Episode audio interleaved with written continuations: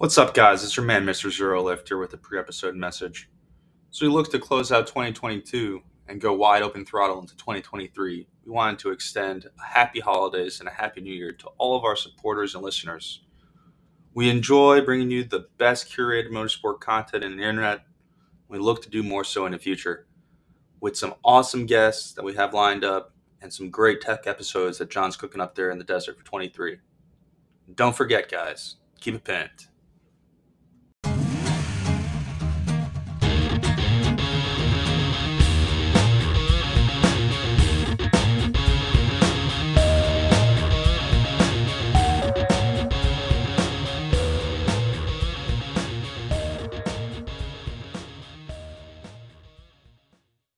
Good morning, good evening, good afternoon. Welcome to another episode of Zero Lift. I'm your host, as always, Mr. Zero Lift. We're really stretching the time zone today, folks. We got myself on the west coast of the United States, our special guest, Josh, reporting with us from Australia, and of course, John is in Saudi Arabia. The thing that drives us all in common today is that we're all wet because it's raining in all three locations. Go figure. Uh, hello, Fact. John, and welcome to the show, Josh. How you doing, man? Good, good. Thank you. Thank you for the invite. How are you guys? Thank you for joining us. We're doing just splendid. Thank you for joining us and uh, being on our show here. I know it's sort of late for you. It's early for me and kind of in the middle of the evening for John. So uh, I, we appreciate it. Yeah, no worries. Yeah, My I pleasure. I don't think we could have picked a more spread out, you know, different times a day if we tried. Yeah. Uh, Josh is a very special guest to us. Uh, he has some personal connections, and it's kind of kind of uh, coincidental how we found found each other. I was searching through Instagram the other week, like just scrolling through reels. Then all of a sudden, I see a video, and it's a video of Tokyo at night on the highway and there's a Bayside Blue R32 GTR being followed by uh, I think either a Miata or an RX-7. Maybe you could correct me on that uh, in a second, The- Josh. And I'm like, wait a second, that that 32 GTR looks kind of familiar. It kind of looks like my car back when it was Bayside Blue, and like I must have watched this video 50 times before I'm like, nope, that's definitely my car.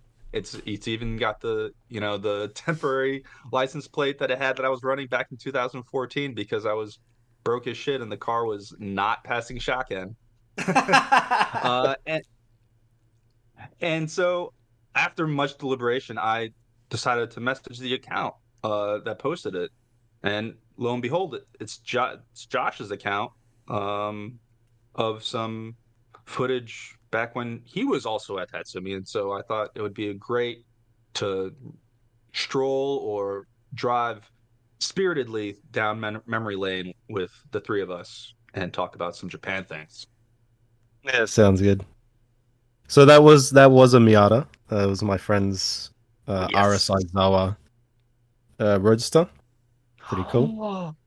Oh, nice. That that tuning shop is also uh, known to us. A friend of ours, Brad, had his motor built by them. It was a turbo. It was turbo Miata when it ran out of their shop.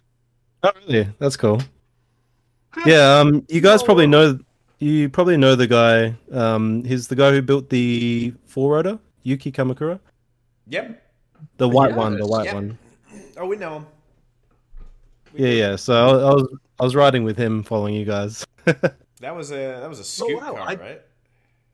Mm, yeah. Yeah. Yes, it Oh still is a scoot scoot car. It's doing Yeah, it's- crazy lap times in, in Tsukuba right now. Yeah, full time time attack car now. And ladies Yeah. and ladies and gentlemen listening, if uh, you have a problem with us name dropping Japanese tuner shops, you should probably just just go find something else to listen to right now. Uh, we we might have to change the GTR. Yeah, we might have to change the GTR drinking game to Japanese tuner shop name drops today. Dude, I I didn't know I didn't know Yuki had an RS Saikawa um Miata before the the FD. That's interesting. Huh. Yeah, so he's a big Mazda guy. Um, that was his daily Right. uh, while he was building the four rotor, and it was an ex, Oh. ex um like show car, like exhibition car from the shop. That car has actually got shipped over to Italy. I believe it's in a museum now. No way. That's crazy. Uh, I, I, have, I have a question. What do I have to do to get in so good with a shop that they let me drive an exhibition car that will eventually end up in a museum for my daily drive? No idea. While I wait for my custom build to get done. Yeah. Interesting. So, Josh, um, before we get too far into dropping any more tuning shop names, uh, Yep, yep. why don't you give us a little introduction of yourself? Tell us what you do, what you like to do, um, and then we'll go from there. Okay. Um. So, I mean, I guess like pretty much, I assume all of our listeners um, grew up as a car nerd, specifically JDM car nerd. Um, I remember the first time I saw a, a Supra and a GTR, uh, that kind of converted me. So, um, grew up, you know, watching pirated uh, hot version videos and stuff like that. Uh, very, in- very interested in the scene. LimeWire, no doubt. Oh yeah, hell yeah. uh, eventually went to Japan, saw it for myself, and decided I wanted to move there. Um, so I did a couple years later. Uh, got involved with a media company called Seven Tune back in the day, and I saw a lot of the scene and and stuff uh, in that. That kind of got my start in marketing, uh, digital marketing. It was majority. It was a, a Facebook page plus blog then. Uh, so went to school for marketing after that. Uh, I've been working in motorsport at a racetrack, uh, doing you know sanctioned events and and races and whatnot, marketing for that type of stuff. And I've recently resigned that to start a content channel, starting on TikTok, uh, called Natsu Story. Um, and the the ultimate goal is to go back to Japan and make content about, I mean, the scene that you know we all share, love. So yeah, that's that's the story thus far. What um, what track were you working for? Uh, the Bend Motorsport Park in South Australia. Uh, it's a fairly new track, but it's um, it's a big project. The, the owners have spent. How much? You you you might have seen it. Oh, like uh, yeah, a lot. Um, let's say. Uh, am I allowed to? s- No, this is public. Uh, it's around 160 million Australian they've spent on the build so far. Okay, It is a big project. That Yeah, so it's yeah, I've heard. a European style circuit. Oh, Um, so it- it's quite is it supposed different. to- it's supposed to be Sorry? like a GT circuit, or is it like a Grand Prix circuit? They're looking to move the F1 track over there. Can you say that? Sorry.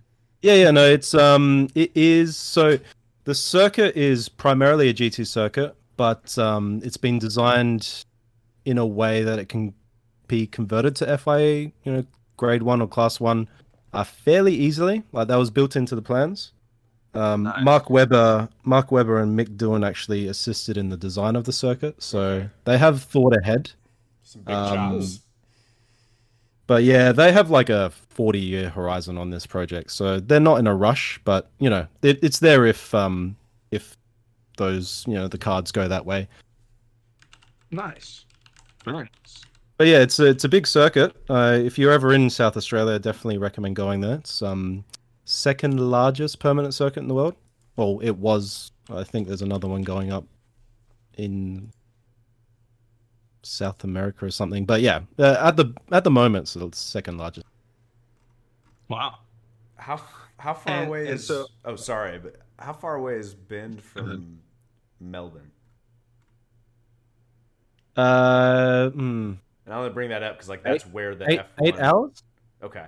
Yeah, yeah, yeah. Well, Adelaide used to host the F1 before Melbourne, Oh, it's uh, Adelaide. the okay. street circuit. Yeah, so it's got a bit of uh, racing heritage, the Okay. city. So yeah, I guess that that definitely influenced um, what I do. I guess, because you know I came back from Japan and jumped pretty much straight into motorsport, so that was good. For sure. Now you're trying to get back to Japan, just like the rest of us. Just like the rest of us. Yeah, man. Yeah. Well, the thing is, I I, I ended up hosting a, a JDM event. It was like um, like we had track track day a track day going on, then we had a drift circuit with a, a drift day going on, and then we had like a show and shine and everything. And after that day, I was like, what the fuck am I doing? like clearly, clearly, this is what I what I want to do. So, um, yeah, I started making plans to go back. Nice. You have a timeline Well, picked you, out? you caught my attention. Uh, at the moment, it's looking like July. Oh, okay. So this isn't a pipe dream. This is happening. No, no, no. I'm beyond that. I'm- yeah. No, it has to happen. Hell yeah. It's gonna happen. Make it happen. I love it. Yeah. Well, I, I'd like to turn back the hands of time a little bit before you start on this next Japan chapter of your life. And tell us how you got to Japan the first time and how you got to making content and, and uh and all that. What you loved about it. Well, the very first time it was a boys' drinking trip after high school, after graduation. Um, so my best friend's brother uh, happened to do media, car media in Japan. Um, Adam from Seven Tune. Uh, so the first time we went there, we ended up going to a couple drift days. Um, I went to a K truck drift day, which was really fucking cool. Oh, I didn't know wow. that. I didn't know that existed. Yeah, yeah. I'm mad at myself. Um, Wow. Where was that? It was it was a quite a small circuit, but yeah, I saw some really compelling stuff on this is a short trip. So um yeah, I ended up going on a working holiday going back to Japan. Uh and stayed for 3 years. And it was yeah, so it was a great time. You Um you Aussie folk are very good at that.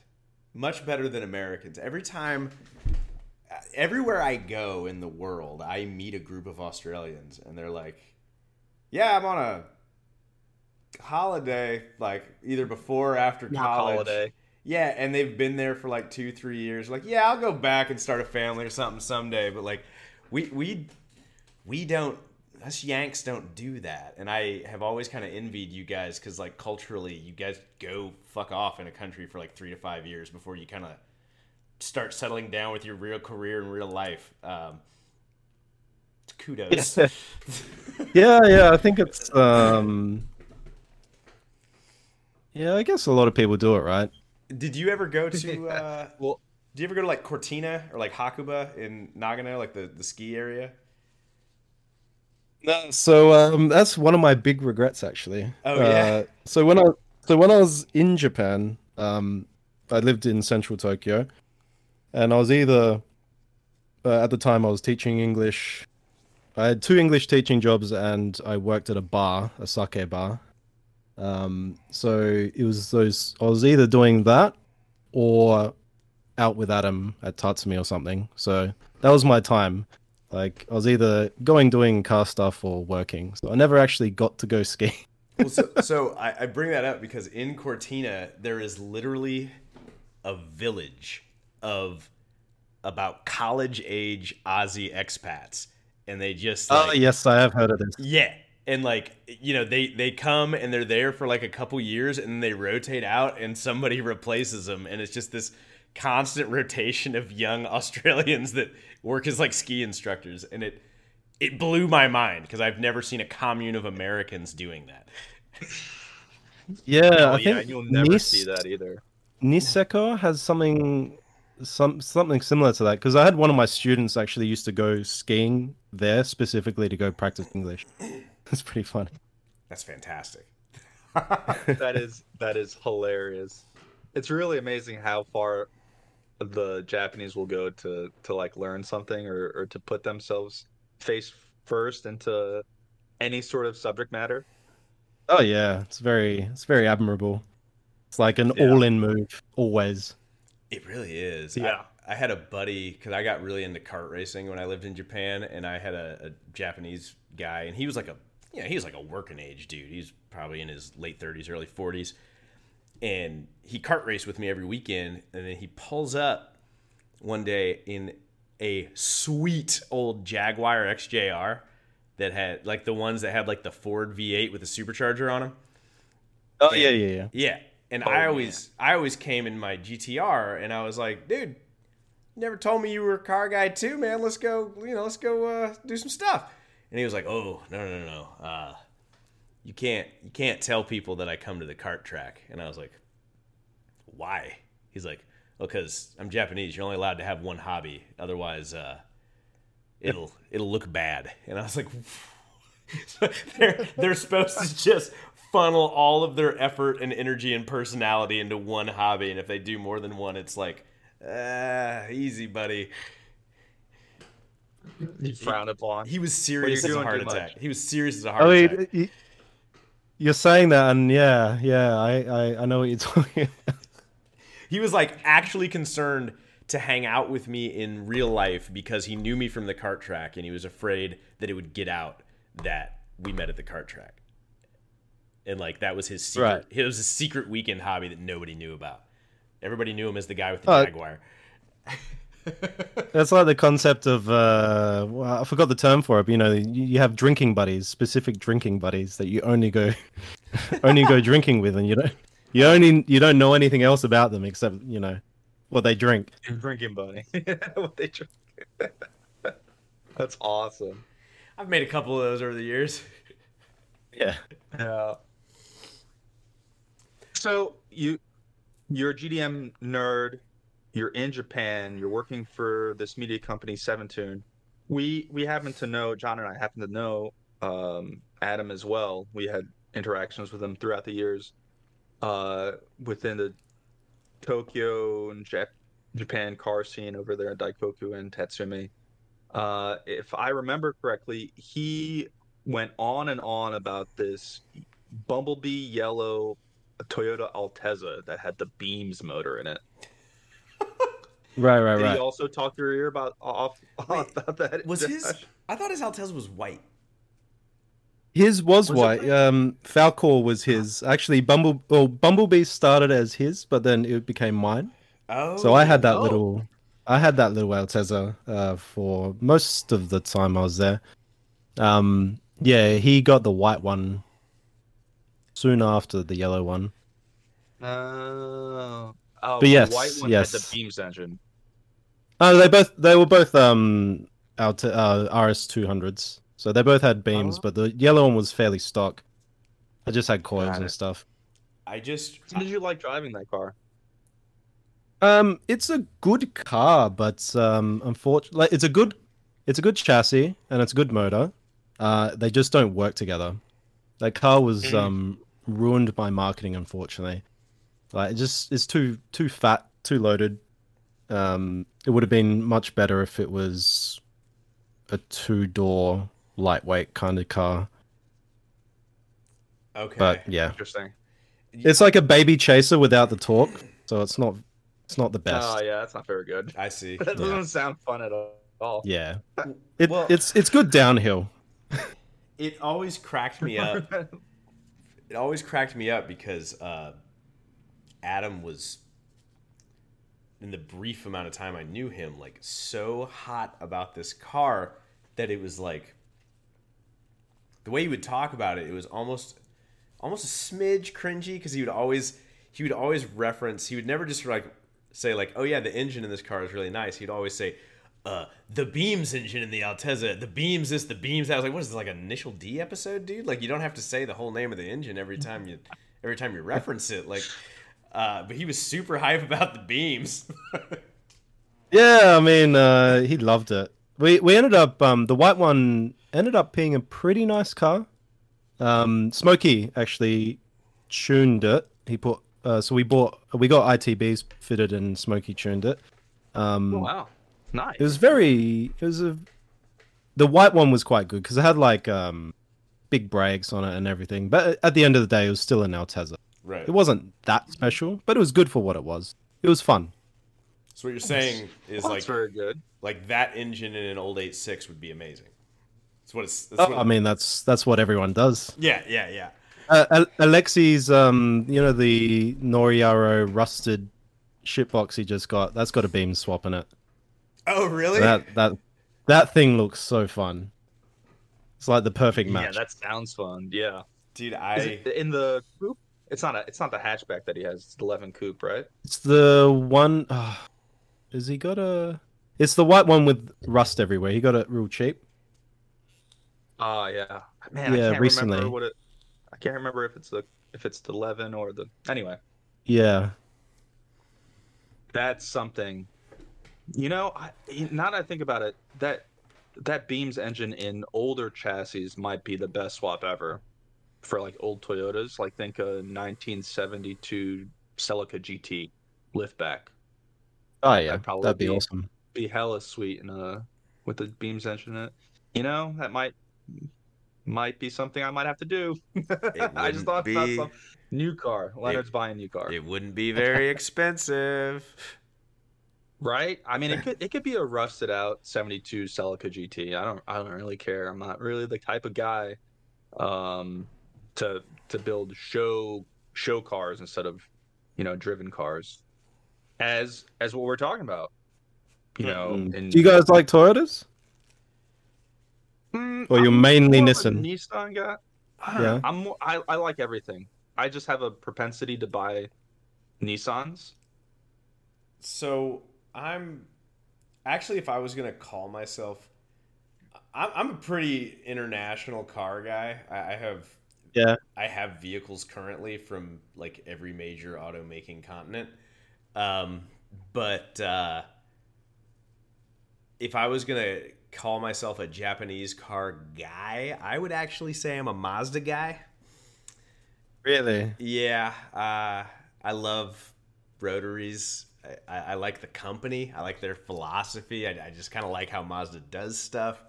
Uh, in college, I had a SA22C with a turbo 13B swapped in it, and that was Very nice. probably the most terrifying and entertaining car I've ever driven.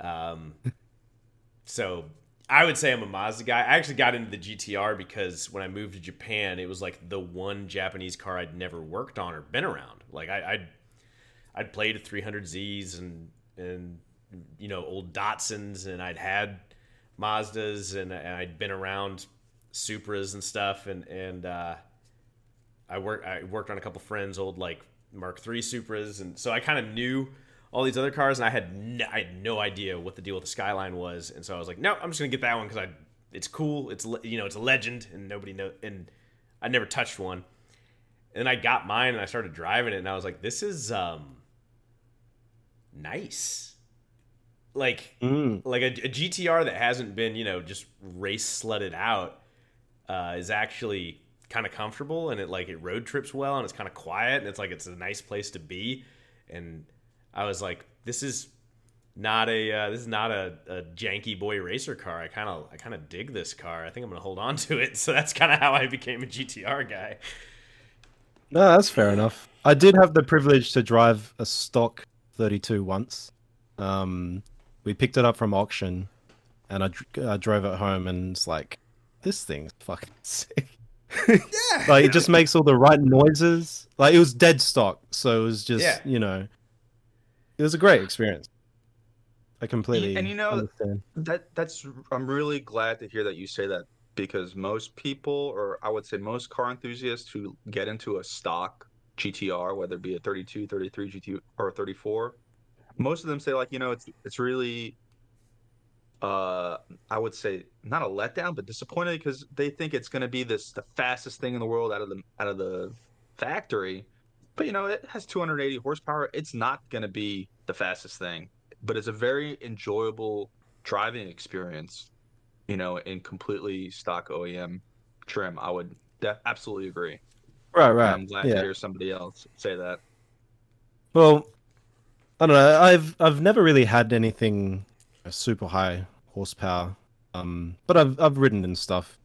Um, but I mean, it, it that stuff's definitely good, especially if you if you go to the track and or you know you drag race or whatever. But if you're just driving around on the weekend, you know, uh, you want it to be you want it to work Yes. and not or not not be broken all the time. Um, and you know, there's only there's only so so far you can push it before you're in jail territory all the time. You know, Well, so yeah, and especially you can enjoy stock. Well, especially in Japan, like there's some really good driving roads. Uh, I would say more better and easier to find than most places. Um, I never once was running like the C1 loop or one of the Touges and thought to myself, God, I wish this car had more horsepower. Uh, I thought it on the highway, but never actually running a real road. Right. Yeah. I guess that's a lot of the a lot of people that haven't been, you know, to these cars' native environment. Let's call it. Um, Mhm. you know, I, I, being from Australia, uh, everything has fucking heaps of horsepower here because we've all got straight roads and and whatnot.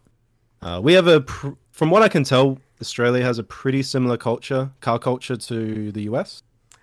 Um, give or take a, you know, some things, but um, Mhm. Well, I mean, yeah, but when you drive in Japan, like the the the highways are so freaking narrow. It's only two lanes Ah, yeah, and it's yeah. twisty. So you know well, you're you're only in third, fourth, second. you're not you're not running at top speed unless you're going to Yokohama. Well, to the Yeah. To the Australians' credit, you guys uh, once the muscle car movement died in the ni- United States, you guys just picked that mantle up, and I would argue did it better for a while. Yeah, I mean, there's a lot of uh, there's a lot of classic, um, you know, Chevy, uh, Ford, like American classics. There's a big community for it here. Well, yeah, but there's a lot. Of, there's a lot of uh, like in the mid '70s when you guys started getting serious about V8s. Like, there's a lot of Australian market only cars that are super rad that most Western car enthusiasts have never even heard of. Oh yeah, like the Holdens and stuff. Yeah. That's actually the Hol- Holden was um, built in Adelaide.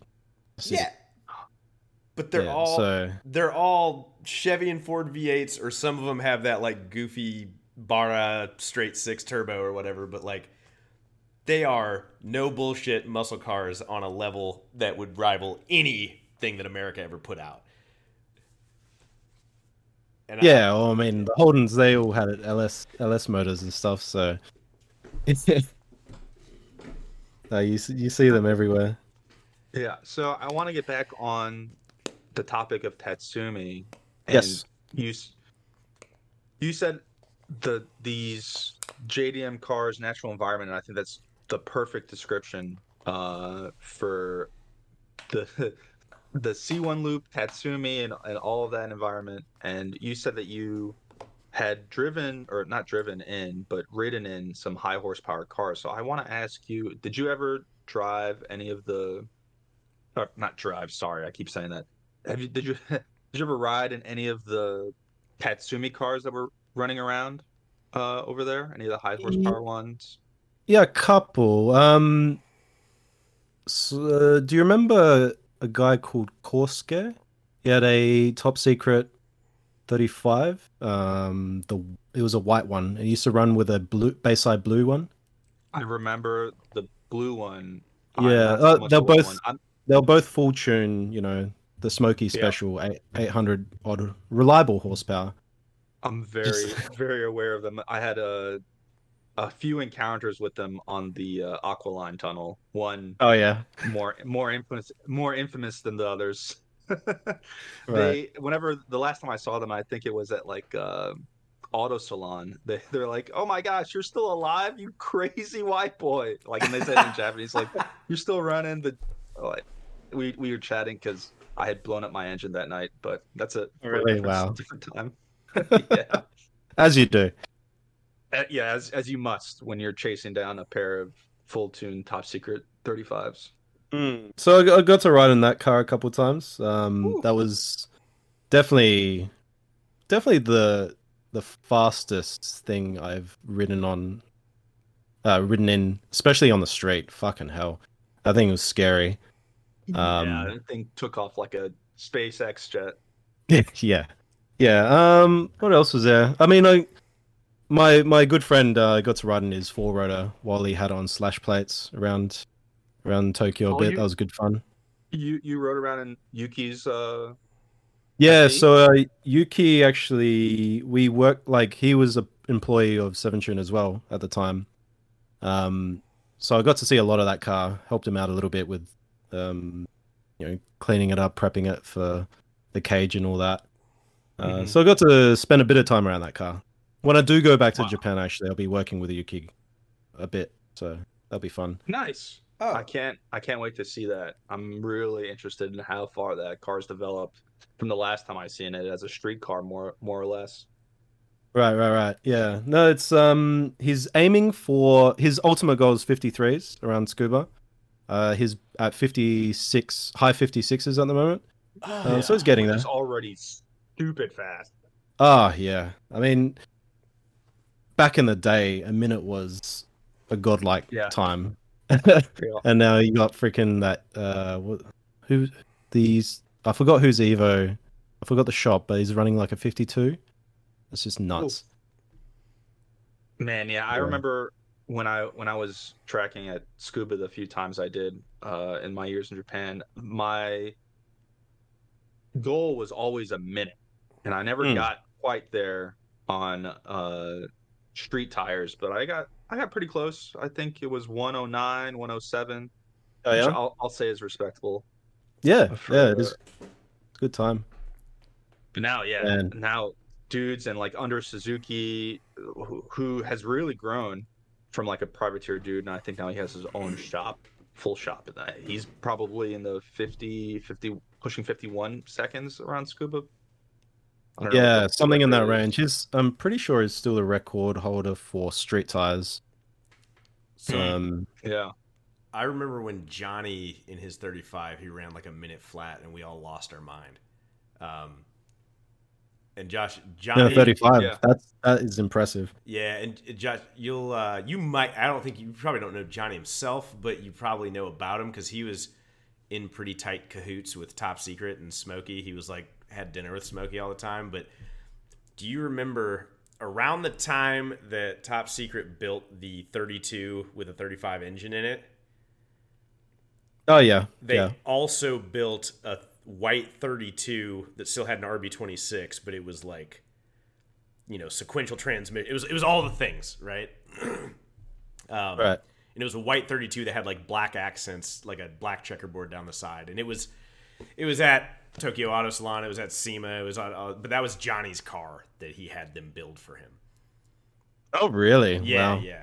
I don't know where Johnny gets all his money, but like he, he uh, I think he paid for Smokey's grandchildren to go to college. Hmm. Okay. Yeah, that's that's that's kind of like that's what the is driving me back. Is the that's what's driving me back to go to Japan. Like you gotta, someone's got to document this shit. You know, like ah, there's just so much cool stuff going on. Still, you know, it's died off a little bit, but it's still it's still better than most places in terms of Yeah. culture. So Yeah, unfortunately, so I think I'm the last person in, in our friend group, Josh, to to leave Japan, uh, except for Bob, but he's living there, but he doesn't go to Tatsumi. Uh, out of our our friends who frequented Tatsumi, uh, in I, I want to say 2017, 2018, they put up, and I say they, the Tokyo government put up this like sound wall along the Yes. uh, highway edge of Tatsumi, and it really ruined the whole photogenicness of, of that parking area. Um, yeah. And then they also I mean- to close it down on, on certain days, so like it wouldn't be open on Friday and Saturday nights at all. oh my god, Like after the sun went down, and so like they really put a clamp down on everybody hanging out over there and doing what they did at the airport. Yeah, yeah, I have I have uh, kept up with a bit of it. Um, unfortunately, I guess the the glory days are behind. Maybe maybe it'll pick up again. Maybe. Yeah, but who knows? It might Yeah, be in like it's a, a sad. cycle.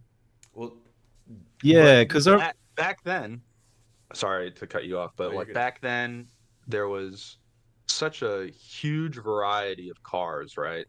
Oh, it's fantastic. Uh, yeah, it was just so diverse, and I I have never I hadn't seen something before that, and I haven't seen something since. But like, we're talking Porsches next to Lamborghinis, next to a Honda Euro R, you know, next to a top secret 32, next to a drift missile, next to a Subaru. Like, it was just a mash, like just a melting pot of just different cars all trying to go fast. And I, yeah.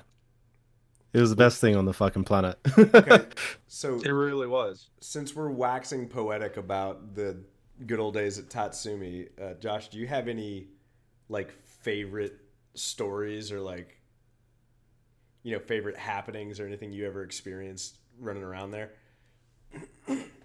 Um, I don't know. Like, uh, the three years that I was there, um, let's say for two of them, I tried to go to Tatsumi every Friday and Saturday. Like, we went a lot. Um, so it is all a bit of a, a blur.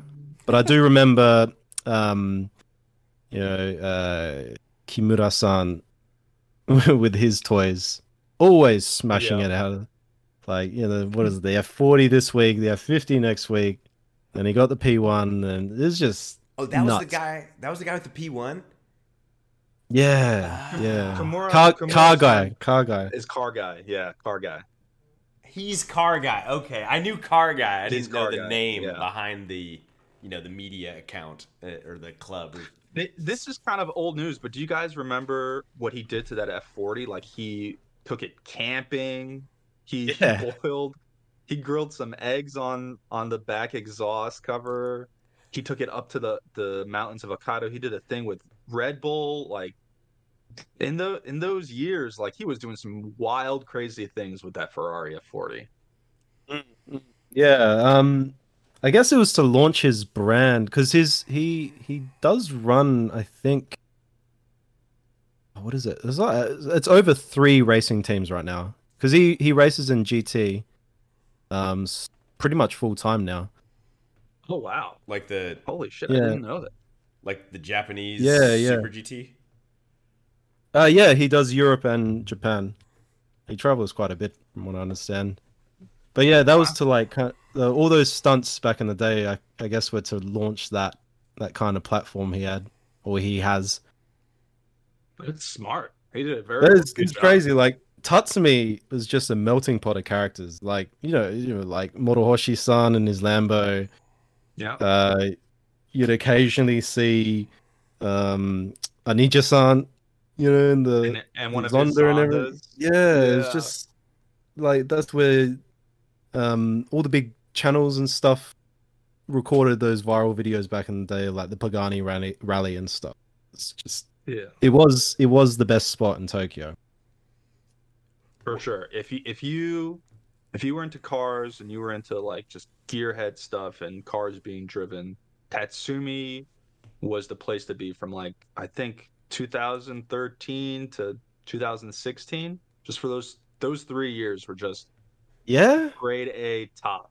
Yeah, I guess I was lucky then because that's that's when I was there. Exactly when I was We were there all lucky. too. Wow. we're all lucky to be there, be a part of that. Oh yeah, it was definitely something special. It was like straight out of an anime. It really Yeah. was because eh, like so many people were so weird and, and like had just oddball personalities, and then they all had like a car that was very specific to them. Uh, Yeah.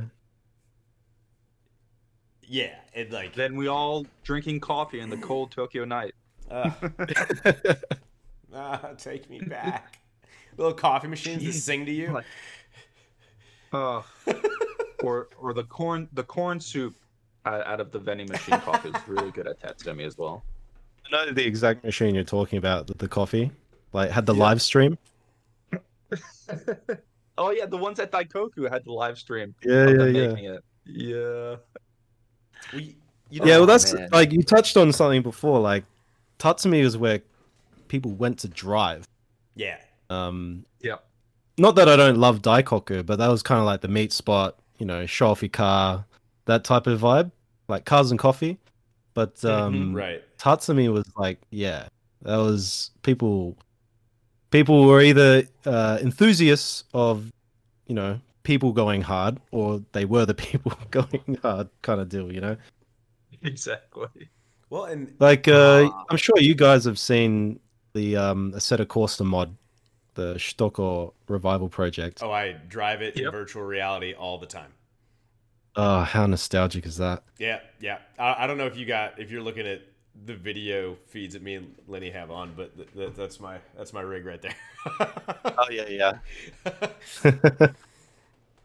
yeah, uh, that's the thing. Like, um, I feel like a whole generation of youngins, um, are, are indirectly being introduced to like the Tatsumi culture without knowing it, and then like on my videos on like the channel I, I have on TikTok, a lot of people were surprised to see that was it was real, like it is real.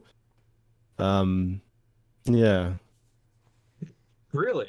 People thought it was just like a people just made up highway system. Well, they uh, from what I of what- from what I've seen in comments and stuff, people didn't know the map was based on a real location. Are you serious? Um, Yeah, yeah, Okay, so because it's just a mod to a lot of kids, you know. Okay, so for the for the Oh, listeners, hey, for the listeners, real quick. So Shutoko Revival is a modification for a PC driving simulator called Assetto Corsa, which is considered maybe the de facto driving sim in terms of like laser scanned tracks and like real physics and stuff. Um, Shutoko is uh, you download it. It's a it's a map, and it basically you can load the map up, and instead of driving a Assetto Corsa around a racetrack, you can drive the Wangan and the C1 loop, and you can go to Daikoku and Tatsumi, and you can go all throughout basically the greater Tokyo Yokohama metropolitan area and do all this city driving that we're talking about. There's also other mods that do touge routes, which are pretty good. I've got a couple of those too. But uh, yeah, if you want to get nostalgic about all this stuff we're talking about, and I think I think Tatsumi is a it's a spawn point on Shutoko. Like when you launch it, you Yeah. can pick where you start, and Tatsumi is one of the one of the spawn points. Yeah, but unfortunately, everyone goes the wrong way. I've. Yeah, yeah, yeah, yeah. Yeah, it's. I mean, I get it because you it jump straight onto the Wangan, but yeah. Oh well, Oh, does it? I, does I it still put enjoy driving. Does it put you out onto Tatsumi number one parking area that takes you uh, down into Yokohama? Yes. No, so you know where the the wall is, right? Yeah. Uh, yeah, Tatsumi car park where you you go right and then you go onto the launch pad. Um, there, you know, there's like a gate that's never been like it was never open, where people kind of when a, the car park fills up, they they cram into that little like service road type of area. right. um, right. In the game, that gate is unlocked and you can jump straight onto the, the Wangan. So that's what most people do. Oh. People, if you're listening and you have that mod on Assetto Corsa, you do not go onto the Wangan. You have to make a right onto the C1 loop, and you make that loop. then you go onto the Wangan. People, do it right. Well, the nice thing about the mod though is the street signs are all like legit, and you can follow the signs to follow the C1 loop. Like if you don't know it, Oh, that's awesome. yeah, I didn't know all that. yeah. It's so cool, Wow. man. Man, that's another reason for me to get a a gaming PC and download Assetto Corsa. Dang it. I'm telling you, dude. I'm telling you, dude. Assetto Corsa itself, I mean, Shutoko Revival Project's free, uh, but Assetto Corsa itself is on sale for on Steam for like five dollars now because it's old. Well, it's I- it's interesting that, that we're talking how legendary it is. I'm glad it gets immortalized in a game. Uh, I, I, I think back in my time at Tatsumi, and like, there's just so many legendary cars. I, well, I, what I would think is legendary cars, mostly because I've seen them running. I've seen what they've, what they've, it's been done to them, and they're just crazy drivers behind the wheel of them. Um, I think back to Tatsumi, and it's like the R9 guys that we Yeah. mentioned earlier, and the Martini Porsche, uh, and the the Honda Euro R with the spoon motor in it. It, wicked, wicked cars, crazy drivers that have professional backgrounds, right? That's the thing, right? Uh, I found that about um, the Japanese car scene. Um, it's quite different to most other places that I can I can kind of think of. That a lot of the drivers are very fast and very experienced, as Mhm. opposed to you know, like uh, at least in Australia, if you're if you're into motorsport, you don't really do that anywhere other than the track. Yeah, yeah, yeah. Japan is just completely different. No, you're right. Like uh, in in my in my experience in the states, because I've always kind of considered myself a little bit of a day walker, because like I do track events, and so I know some of these guys that are into the track, but I still try to go to weekend meets and stuff.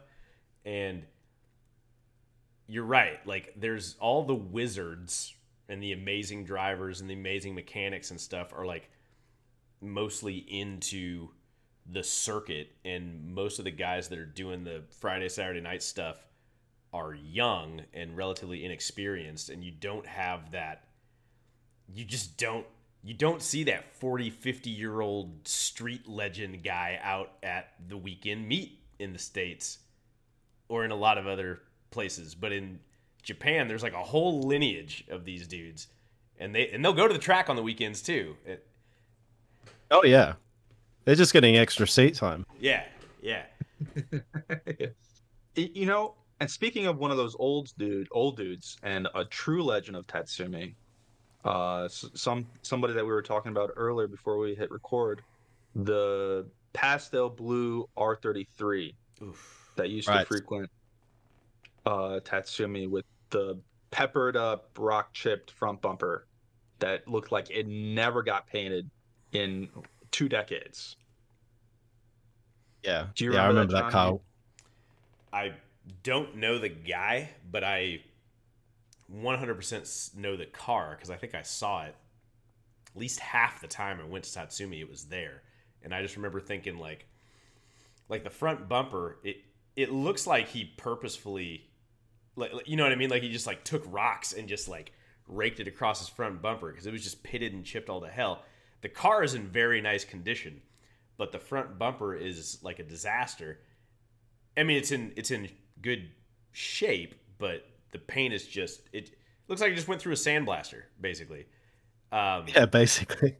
and I just thought that was the most OG badass thing I'd ever seen in my entire life because he purposefully let you know road shit just chip away at the front of his car. He washed and waxed and maintained his car meticulously, but he purposefully let that little bit of patina on the car to be like, yeah, I drive this. Yeah, yeah. It's like a badge of honor, you know. Exactly. Absolutely. Exactly. Absolutely.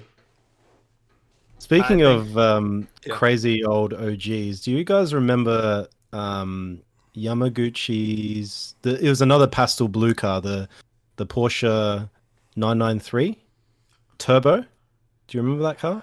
He had, he wore slicks Ah, on the street. yes. Yes. Yeah. I don't think I saw From that. from from my recollection, he held the fastest time from Tats to to Tatsumi. And it was like a six minute, six minute Ooh. forty something. It was quite quick. wasn't wasn't anything under nine considered like okay, you made it? Yeah, yeah, yeah. like he was on full race slicks on the street every Yeah. weekend. That is that is nuts. I didn't I never you know, that's something I never asked any of those R9 guys or any of those runners like what their time around the loop was because I didn't want to know. I was always too scared. I, I always followed them around the loop to just try to match their time. And I wasn't able to do it um on on any of the R9 guys for certain. Tho- Those dudes were just on a different level. But to run sub 7 minutes around the C1 is dude, you're moving. I yeah, crazy. I was never really serious into setting a C one time because I just I don't know. I felt like eh, that's that's that's getting a little little wonky for me. But uh, um, I think you know uh, one of the first times I did it and actually tried to time myself, I got like a sub eleven, and I was pretty stoked. That's, that's it's quite a. I think it's like 37 miles of, of road or something. It's it's quite a or long stretch of, kilos of or highway. That yeah. kilos, yeah. Sorry, Well, but yeah. you're you're weaving in and out of semi trucks. yeah. Well, hopefully, Yeah, you're doing it at a at a more non-traffic time. Even at twelve at night, it, you still had a lot of trucks and like general traffic on the road. Like it's it's it's street racing. Like there's there's no there's no ifs ands or buts about it. Like Absolutely. Yeah. You remember those guys that used to used to rock up to Tatsumi in race suits every every so often? I, I didn't I did, didn't really meet them, but I used to see them occasionally. I never saw that. they just No, it was a bunch of a couple of old necks. dudes. Like, yeah, yeah. I think they were like you know mid fifties, something like that. Rock up to Tats on a Friday night in your race suit. Why not? I That's funny. Lenny, who was that? One night we were there and there was a pretty famous RX-7 that got totaled. Do you remember that? Oh no, Or I was it a don't. Su- or was it a Supra? Uh, I. It was on the, like on the back of a flatbed already. Uh, I don't know if it was on the flatbed already, but like we passed the wreckage with the trucks by it on our way home that night, going down the the um the Bayshore. I might have not been with you. I don't. I don't quite remember that one. I think we were all together, but it, we were doing C1 loops, and he went out and did a C1 loop, and he'd raced a bunch of people that night, and like, I mean, I think he flipped the car, and it was uh, it was a dude that was a player, it, like it wasn't an unknown guy at at Tots. It, it was a relatively well known guy. I can't remember his name. White? Was it a white Supra by chance? possible. Not the the not the thousand horsepower one. Uh, it No, was not- a, it was not a dummy. six- Uh, he's still around. Yeah, yeah. Yeah, he's still around. Uh, Uh, you know, I I don't really remember that, John. I figured I thought you would think that I would remember a flipped over Supra on the Bayshore route, but I don't. I thought it was an RX-7, but it might have been a Supra. Um, Or an, an RX-7. yeah. Sorry. Uh, it was the only Uh, major wreck I saw. I saw a couple like you know little fender benders, but the only major one I saw at Tots was that one. Yeah, that's mm, another thing. I don't. I don't. There was not a lot of accidents or mishaps uh, with those individuals doing what they did, which is Yeah. surprising. Whenever uh, whenever someone really like kind of asks me about um, what it's like, is I always describe it as they they are street racers, but they're a bit more responsible than you'd think. Yeah, Because you know, they like they slow down around traffic generally. Um, Right. Yep.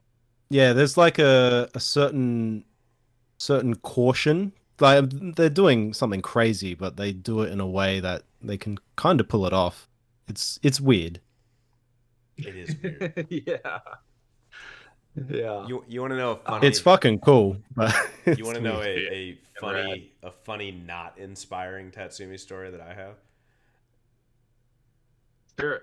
So I'm I'm divorced now, but at the time I was dating a chick that would be my wife in the future.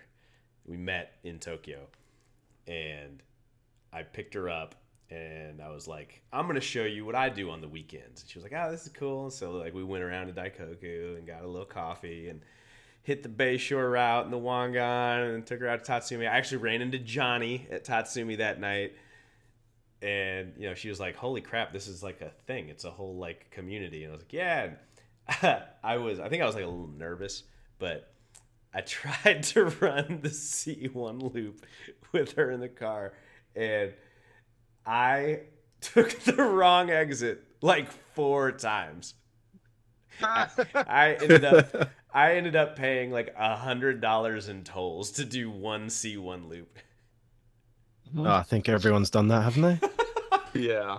For sure. Because for the listener folk that don't know, so tolls in Japan are very expensive, but if you do it right from where Lenny and I lived, you could pay once on the Bayshore route and go to Daikoku, do the whole Bayshore Wangan to Tatsumi, And when you got off on the parking area in Tatsumi, if you did the C1 loop correctly, you never left the highway system and it would take you right back to Tatsumi. And so you'd pay for tolls once the whole night. But if you got Yeah. off the highway, you had to pay the tolls again to get back on the highway, and it was like 20 bucks. And Yep. I did one C1 loop and fucked it up like four times in a row. Fucked it up major. I actually back back then I downloaded um Tokyo Extreme Racer and uh, I got a PS1 emulator, downloaded Tokyo Extreme Racer, and played that to to memorize where to turn, That is so that would stop happening. That's 'Cause that shit that was that was expensive, man. You know. Yeah, it Oh, was absolutely, yeah, it ridiculously was- expensive. It's more expensive now, so careful when you go back to Japan next summer. Yeah, no kidding. Yeah, yeah. The, I heard they increased it for the Olympics, but that's probably never gone back down. Yeah, never. Yeah, no way. Oh man. Well, I I want to close this conversation out um because maybe we could roll into a scrap race daily game. John, what do you think? Oh yeah. Uh, did you have an idea what you wanted to scrap race daily? And I do, but I want to close out on this. I got three cars for us. Okay. Uh, so the pace, the pastel blue 33 with the messed up, awesomely, amazingly, incredibly messed up front bumper uh, that we were talking about earlier. Josh, did you do you ever know? Did you know the specs to that? Did you ever take any pictures of that car? I should ask you that. I do. that? I do know Adam. Adam took photos that I have, um, but I can't remember. I think there was something, an article floating around in one of the magazines that he did, talking about that car, but all the all of that stuff's been lost to time at this point. Oh Um, no. Yeah, unfortunately, the the old blog that that stuff would have been on um, got corrupt. Like the data, yeah, it's it was a whole thing. Oh, Unfortunately, man. that's gone. Um, no, sorry. I know it was fucking quick. that's Yeah, about so, it. So th- this this R33 it was sort of a pastel blue. I want to say it's LM. It's like an LM GTR blue, but it's not quite that. Yeah, uh, yeah. Not quite there. Anyway, it had a a 400R inspired side vinyl livery, but it, instead of 400R, it had a 1000R on it, and it was not for nothing because that was a thousand horsepower car. It had a a very modified engine, as you would imagine. You know, someone running a Tatsumi, uh, built by very famous people. It got sold off recently Really? um, through the auction. Yeah, I think it, it went through Tokyo USS auction a few months ago. And whoever bought it, this dude, I think it it's in the states now. So this car is in the states, but when it was still in Japan, uh, whoever bought it had sent it to Garage Saurus uh, for some maintenance or you know to get it checked out or whatever before it made its journey to America. Uh, and the owner of Garage Saurus chucked the engine and transmission, working and all, in the trash. What? He said it was it was garbage. Yeah, wow. Why? and this was an engine. This was an engine. I don't know because he, you know how sometimes Japanese shops, Japanese car enthusiasts are like, if I didn't touch it, if I didn't build it, it's trash. If it if it wasn't me who made Oh. it, it's garbage. Yeah, yeah. So I think Uh, I think that's what that's what the story is on that, and so it's got a normal engine in it now, and it's uh, on the east coast of America, uh, hopefully getting restored. I think he, he he needed to do some body work, like structural body work to it, because it it's it was a running car for all those years, and it got abused quite a bit. I really, I really hope he keeps the bumper the way it is. Yeah, I don't even know if the bumper's the same. I haven't se- I haven't seen any pictures of it since it made it to the the states. Um, but I hope I hope to acquire some here shortly. So that's that's the unfortunate end for now to to that quite legendary Tatsumi car. I, I know we're closing out, but I do want to get your guys' thoughts on the kind of resurgence of Midnight. What do you guys think about what's happening there?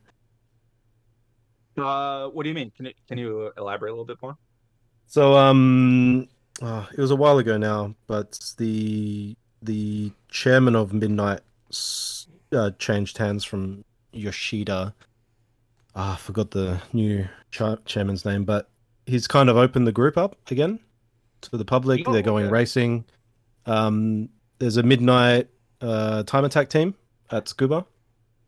Uh, what else are they doing? They're doing a few things. Um, it's about much more public now. Um, and I've seen a bunch of pink apprentice midnight stickers on cars around Tokyo just through Instagram and stuff. So seems the group's kind of getting active again. Well, that's good. Good to hear. Hmm. Bro, if I lived in Are, are Tokyo, more? I would 100% apprentice for midnight. Are you kidding? Uh, yeah, Isn't that the dream? absolutely. are they more of a? Are they more of like a circuit racing team, sort of Yeah. organization now? yeah, definitely pivoted towards circuit racing, but um, there's definitely a lot of street cars running around uh, with pink stickers. Ooh, interesting. Um, I'm gonna have to do I- some more research into that. Yeah, I follow a couple couple guys um, that are in Tokyo now, and they do a bit of car content on um, on TikTok. And whenever they're not whenever they like they they've occasionally posted some midnight cars and some new ones that I haven't seen before. So it's pretty interesting. Ooh. You're gonna have to send me some of those some, some of those Instagram handles so uh, I could check them out because you've piqued my Oh, yeah, interest for sure, for sure, for sure. yeah, let's let's But no, uh, it's it's cool. cool. let's drop some of that in general on the Discord if uh, if possible for people to check out. Yeah, yeah. I'll drop um some of the links. Sweet. Awesome. Well, hey, you want to Cool. play a game, Well- Lenny, before we call this? Yeah. Uh, want to play uh, some Scrap Race Daily? Okay. You so- want to tell Josh our our rules or what we do? All right, so Scrap Race Daily is just our automotive version of Bang Mary Kill. So we uh, give you three cars, and you got to pick which one that you would get rid of for the trash heap, which one you would spend a spirited weekend with, and which one you would bring home to mom. Simple Okay. as that. Uh, Linda, Sounds what- fun. Yep. What do you have in mind? Okay, this is Tatsumi Edition Scrap Race Daily. Okay.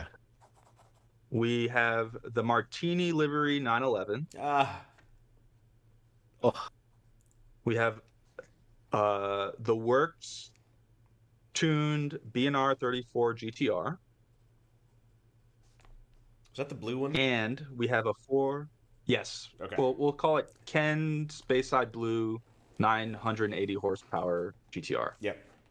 But then That we car. have Yuki's white oh, four rotor scoot Oh engine. God. oh, man, really? You got those three. How do you even choose? Um, I don't know, but we're gonna figure it out. Ah. Okay, so who goes first here? I don't want to go first. I know what I would say, so I can do it just to break the ice. Go ahead, John. I almost hate myself right now. Just, just to let y'all know, It's tough. I would scrap. Fuck. I'm like, if if we were more popular, I would get flamed on social media for what I'm about to say. Um, I would scrap the R34 because Oh, Yeah, because it's too close to what I know, and yeah, it's just too close. I mean, I have a 32 that does most of most all of what that 34 would do. Um, not for lack of loving it, but that's I look. I don't want to talk about it anymore. That's what I would do. Uh, I hate myself for saying it, but that's what I would do. uh, I would race the Scoot four rotor because in terms of like a no bullshit, let's go racing track car. Um, it is probably the most desirable car to me I can possibly think of. And the only reason I'm not bringing this one home is because I imagine it would be a nightmare to do anything but set lap times with. And that is the only Yeah. reason. That is the only reason I'm not bringing it home.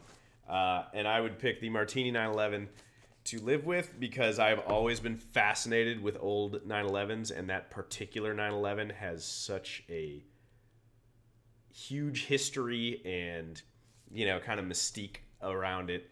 Um, and I've personally seen that car at Tatsumi probably more than any other like you know legendary Tatsumi car. So it, it kind of has a Oh, bit of a- every weekend. yeah, yeah. So it has a bit of a place in my heart. So that those are my picks, and I'm not happy about them, but those are my picks.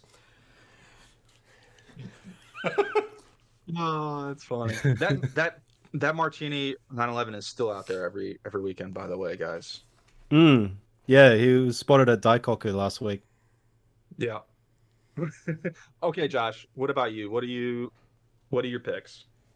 I mean, it's gonna sound like a cop out, but it's the same. It's the same picks, but I'll explain my rationale. Um, I remember Ken's car. It's Yeah. immaculate. It's beautiful. It's like the ultimate, you know, 34. It's full fruit, Absolutely. everything, the whole, the whole uh, catalog thrown at it. But Yuki's four rotor has a special place in my heart. Uh, that would be the track car for sure. Um, I'm an aspiring Mazda guy. I would love to be a rotary guy. That's always been something I've wanted to do, but I've never one got there. So us. One of us. one day, one day, one day. Um, and then the Porsche for a daily because you know it's a Porsche. Like you could actually daily that thing and it wouldn't, it wouldn't break. Um, yeah, my time spent at a racetrack, like working at a racetrack, has kind of demonstrated the, the, the the reliability and solidness, if that's a word, of uh, Porsche's engineering. So that's daily for sure. They are they are too expensive and they are kind of a pain in the ass, but they are very well engineered cars. It's like a German Honda. Kinda, in a way. Yeah. In a way, in a way. Not quite, but in a way. So Well, yeah, uh, yeah. I I have a few a little bit different picks. Um first, I think we all are scrapping the 34, I which is quite surprising. So much better about my decisions now. That's pretty surprising. I, I think we're all- we're getting flamed on social media regardless of how popular we are for this. Um Riley, so it's a I've nice been- car. it's it you know Ken's R34 GTR was a great car. I think it's now in Indonesia or Thailand or something. He sold it off a few years ago. Um, it was a very well built and maintained car by Top Secret. Uh, Literally everything that you could do to a GTR, it's been done to. I've ridden in it uh, plenty of times. It is go fast in all the ways, um, but it's very impractical. it's so impractical. I couldn't I couldn't live with it. Um but here's where things deviate for for us and, and the choices. I would track the Martini 911. I want to see what that thing does on a track. I mean, that's I've seen fair. what it does. I've seen what it does around the C1, and I just I would want to feel it.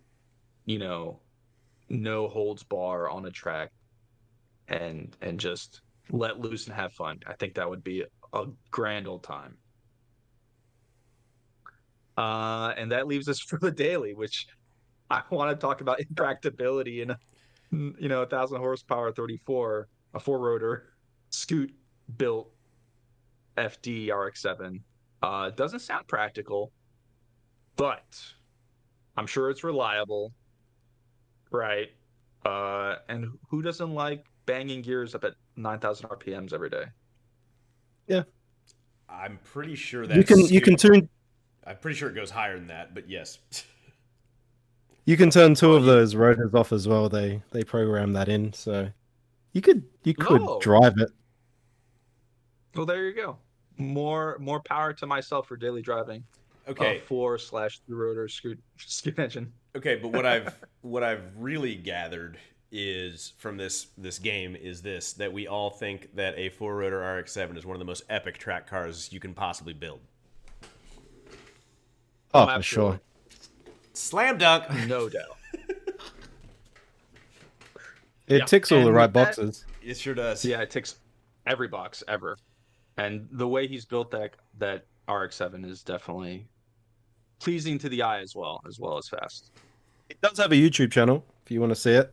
Uh, his Ooh. his company's name is Y's Y's Produce, so Y um, apostrophe S Produce, because Might he has a car dealership. So yeah, check it out. It's all in Japanese, but you know, Awesome. Well, Josh, we appreciate your time. We appreciate you coming onto the show. Uh, that was a lot of fun. Reminiscing with us. We'll, we'll we'll be sure to drop some of the pictures of, of the cars and places we've talked about in our various channels on our Discord. Uh, so if you're listening and you like to see some of that video and photo content, go join our Discord at Zerolift Podcast. Also, if you uh, want to follow us on Insta or or Twitter, uh, we're at Zerolift Podcast as well, same name. DM us if you want to come up on the show and chat about your car or just chat about whatever you're doing in the in the car in your car life. Let us know, um, and we'll we'll get we'll get you here. We'll see you. Yeah, and Josh, you got any And uh, uh, you got any plugs you want to make for any of your accounts? Um, so first and foremost, thanks for having me on, guys. It was uh, it was an honor. It was really really fun to actually talk about this stuff. Not many people were there, you know. Um, my channel is Natsu Story, N A T S U uh, Story. Um, I'm only on TikTok at the moment, but I'll be starting a YouTube and an Insta. Oh, I have an Insta, but I don't use it. Um, so yeah, check that out if you want to see some old footage from 2013 to 2016, because that's pretty much all I've got for the moment. Um, but yeah, thanks for having me on, guys. Uh, hopefully we can uh, uh, reminisce again one day, maybe in Tokyo, if Tats is Yeah. open. yeah, if if a good Tatsumi's day. open, we'll we'll definitely have a have a coffee for sure. I mean Daikoku, why not? I am overdue a Anywhere. trip, so I'm I'm in. Well, Oh, thanks, folks, guys. Thanks for tuning in. We'll catch you on the next one. Keep it pinned.